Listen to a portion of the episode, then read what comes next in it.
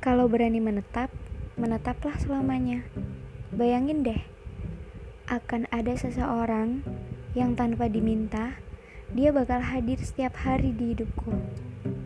Seseorang yang menerima semua kurangku, mengecilkan egonya, namun memperbesar sabar untuk menghadapi aku. Yang dulunya hanya sekedar bertanya, "Lagi apa kamu? Udah makan apa belum?" Lalu berubah menjadi, "Capek ya?" Kalau lelah, bersandarlah denganku. Sambil menatap ramah, dia lanjut menyemangatiku. Dek, menikah itu bukan hanya tentang mengucap janji sehidup semati, tapi tentang kita yang harus tetap bersama sampai ke surga nanti. Seberat apa pun rintangannya, kita bisa kok menghadapinya sama-sama. Pernah gak sih? Iya sama, gue juga. Cuma diceritain doang.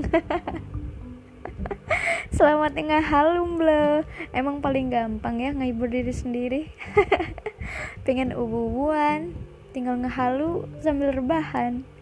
Kurangin sedih-sedihnya.